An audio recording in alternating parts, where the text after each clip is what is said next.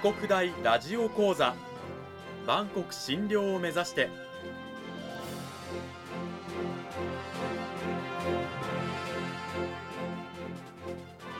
番組タイトルにあるバンコク診療とは世界の架け橋を意味する言葉です。この番組はアジアの十字路に位置するここ沖縄にある沖縄国際大学で日々どのような研究や教育が行われているのかを発信していく番組です。案内人はラジオ沖縄アナウンサー小橋川響が務めます。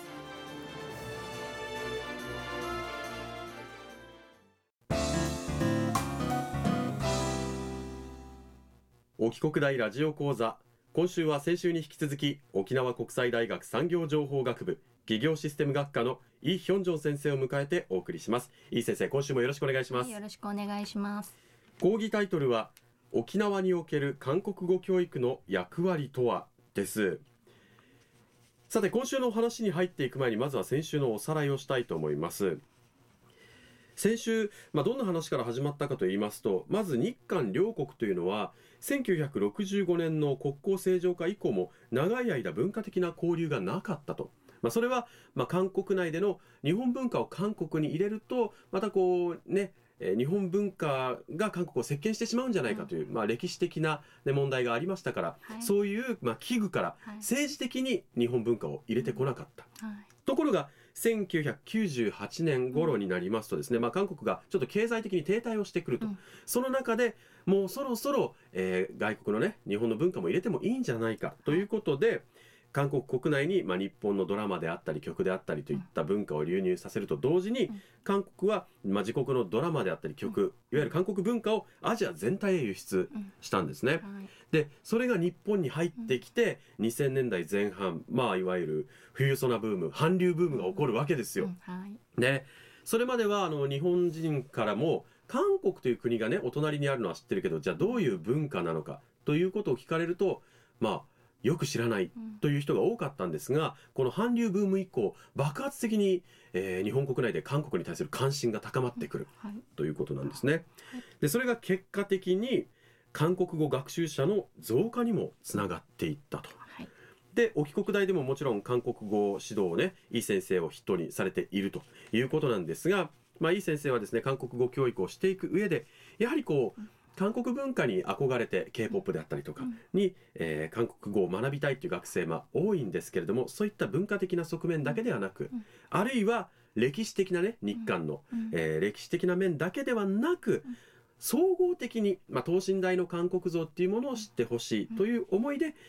日夜学生を指導していらっしゃるというお話でした。はい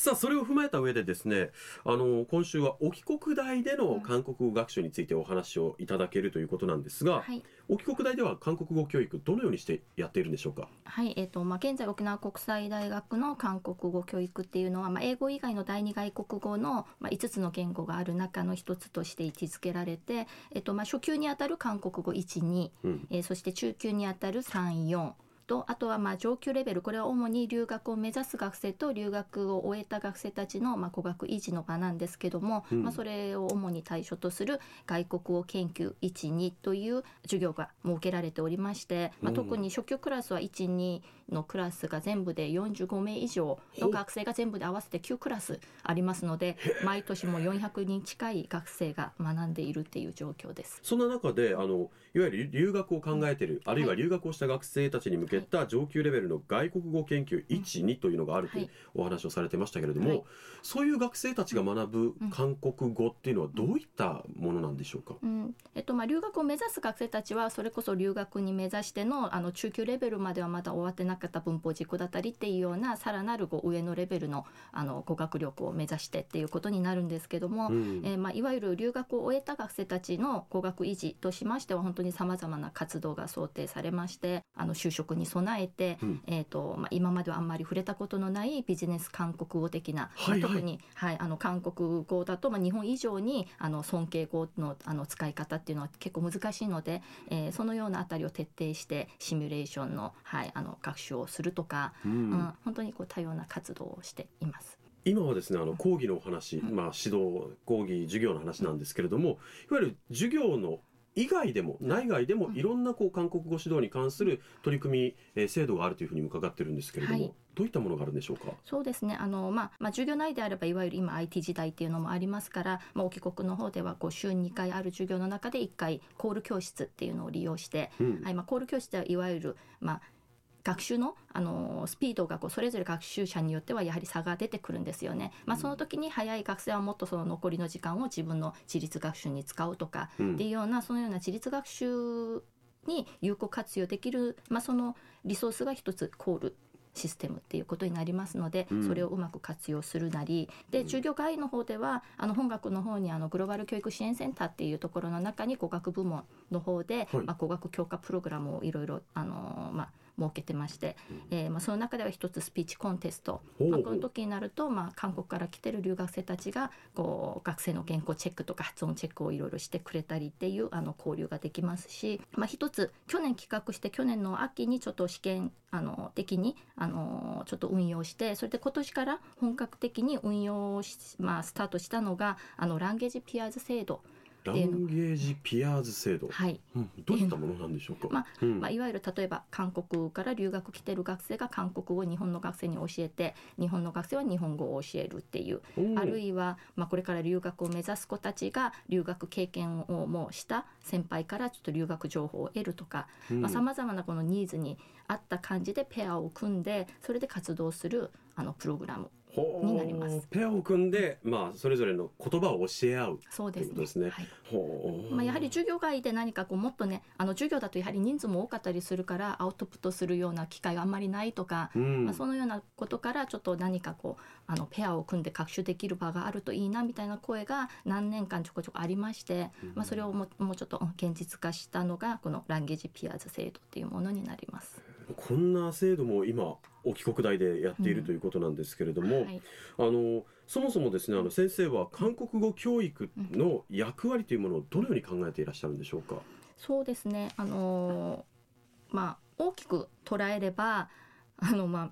いわゆるちょっと大げさかもしれませんが、まあ、やはり日韓関係や日韓交流の架け橋になるような、まあ、グローバルな人材を育成するっていうのが、まあ、韓国語教育に携わる人としての役割かなっていうのと、うん。あとはまあ狭く考えればちょっと沖縄の観光産業っていう、まあ、やはりそのようなこう観光産業を外せない地域ですので、うん。そのような意味合いからはこのような観光産業を支えていくような人材育成っていうのが、まあ、もうちょっと狭く考えれば沖縄での,、はい、あの役割かなっていうのを、まあ、2つ、はいうん。考えています。やっぱりこう多言語を学ぶっていうのはその文化に親しみ、そこの、えー言語圏の人たちとの交流とか架け橋になれる人材の育成はい。ですよね、広く言えば。でもその中でまだいろいろとこれから課題もあると思うんですけども、どんな課題を抱えているんでしょうか？まあ、沖縄の、まあ、いわゆる観光産業を支える人材育成ってなりますと、はいまあ、とにかく去年の、まあ、初め頃までは2010年以降からもう本当に沖縄を訪れる韓国人観光客はもう本当に急増してたんですね。うんまあ、それもありまして観光、まあ、サービス現場っていう、まあ、いわゆるホテルだったりとか観光地だったりとかいろんなところで韓国語対応ができる人材が不足してるっていう話がずっとありました。うんまあ、とそれとともにあと県としてはやはりあの、まあ、観光案内サインだとか道路標識あとはまあ観光地のこう、ね、案内だったりとか、うんあとは地名とかをどのようにハングル表記すべきかっていうような、まあ、そのような多言語対応に関するあの、まあ、委員も設置されてて、まあ、そんな意味合いではその、まあ、表記においてもまだ課題はいろいろあるんですね。あとは人材の面ではやはり本当にあの卒業生たちが今ホテルだったりうん。レンタカー会社や、まあ、いろんなあの観光産業サービスの方にあの就職して活躍してる、まあ、状況なんですけども、うん。その現場でやはりいわゆるか学校で学んだ韓国語といざとなって接客するともう尊敬語が出てこない、はい。あるいはレンタカー会社ではいわゆる自己対応の、まあおね、お客さんが電話を開けても路肩駐車って言うんですけど路肩なんて言いますかとか感じで LINE が来たりとかあ先生に助けてくれた学そうなんです。生たちから。やはりあの、まあ、もちろんね語学ってあの全般的なこう内容っていう面ではこのビジネス韓国語っていうのを特化するわけにはいかないんですけども、まあうん、また別途こう沖縄観光産業を支える人材育成っていう意味合いではそのようなこう観光韓国語だったりビジネス韓国語っていったもうちょっと特化したカリキュラムを別途あの今後学習内容も考えていくべきかなっていうのは日々、はいちょっと感じてる課題ではあります。先生はまだまだこう沖縄でいろいろと韓国語を教えていくことになると思いますけれどももう毎年いろんな課題が出てくるような感じですか？うん、そうですね。卒業生たちからいろいろ話聞くとあそっかってこの課題もあるねって感じますしそのような地域性を生かすってことになりますと、うん。大学だけが頑張るんじゃなくてやはり高校とかの教育ももう少しこうカリキュラム上では内容を編成して、まあ、それで古代連携ができればもっともっとあの、ね、あのキャリアにつながるような、はい、あのプログラムになると思いますし、まあ、そんな意味合いでは、えーまだまだなんかやりたいことは あと課題としてはたくさんあるんですけど。はいそれをねあの少しずつ解消していきながら、うんあの経済的にもまた文化的な交流的にもいろんなこう両国が抱えるね、うんあとあるいは沖縄と韓国が抱える問題っていうのを解決していければいいですよね。そうですね。はい。この時間は沖縄国際大学産業情報学部企業システム学科のイ・ヒョンジョン先生にお話を伺いました。イ先生どうもありがとうございました。はい、ありがとうございました。先ほど話の中であの先生のもとで学んだ学生たちが、まあ、県内のね観光産業にはい。こう働いている、従事している、就職したっていう子たちもいるって話を聞いたんですけれども、はい、やっぱりこうそのまんまこう韓国で仕事をしたいとか、ね、日本を飛び出したいっていうような学生たちもいるわけですよね。そうですね。まあうん留学した後はまあさらにこっちで卒業したら大学院を目指すっていうことで、うんあのさらなる勉強をする学生もいたり、あとはあのまあこっちで日本語教育資格うんなどのあのじゅあの勉強をした学生の場合はあの経験のために韓国の方ではい日本語教師になりたいっていうことで韓国に行くようなパターンもあったり結構、うんはいあります。最初はねうんあの K-POP が好きなのぐらいの動機でいいと思うんですよ。うんはい。先生も確かねマッチが 近藤正彦さんなが好きで日本来たんですよね。はい、分かったんですね。は